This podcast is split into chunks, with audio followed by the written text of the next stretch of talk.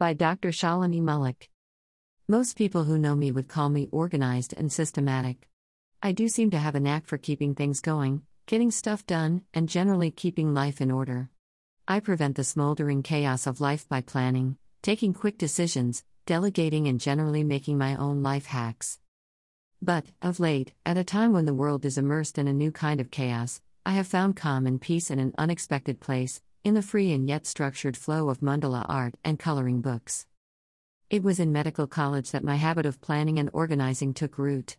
As I traversed the different milestones of studies, marriage, more studies, motherhood, family, work, and life, it became a skill set, one that would emerge especially useful for the people around me too.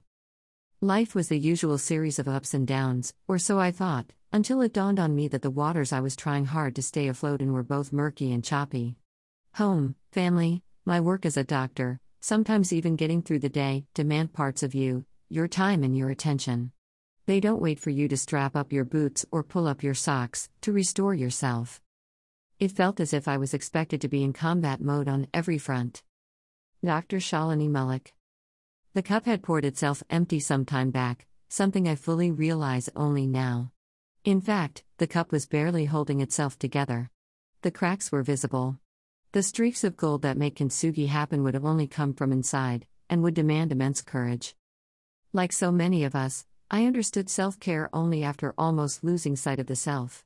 Time out, setting boundaries, and being unapologetic about fulfilling my needs were concepts that I explored slowly, circumspectly.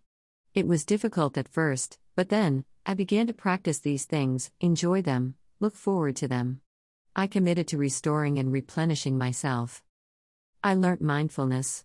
Letting the thoughts come was easy, letting them go took some getting used to, but I eventually learned to ignore the traffic jam that this entry and exit was causing. Then I began to write. It would become an escape, a source of comfort, and a motivation to create. I made space in my life for a writing routine. But, while I was much happier, much more in touch with myself than I had ever been before, I was also busier.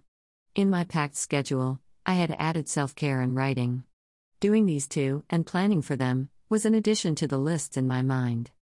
I was getting so much done, without realizing that the silence buried deep inside me had a sound to it too. A soft, tentative sound that ever so often would call out to me. I would try and silence the buzz to be able to hear that silence, but like grains of sand, it would smoothly slip away. Thus began my pursuit of meditation. I failed miserably at yoga. I started with, and remain stuck at, the shortest option in the relax function of my fitness tracker. The online meditation class I joined kept me engaged only for a week. Meditation apps were uninstalled after being rarely opened.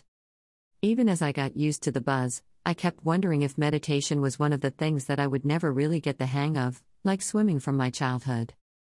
I had seen a lot of posts about painting and mandala art, but never really explored or considered any of these. Painting or sketching needed to be learnt, and I really didn't have space in the calendar for that. Then, on a whim, I decided to try coloring.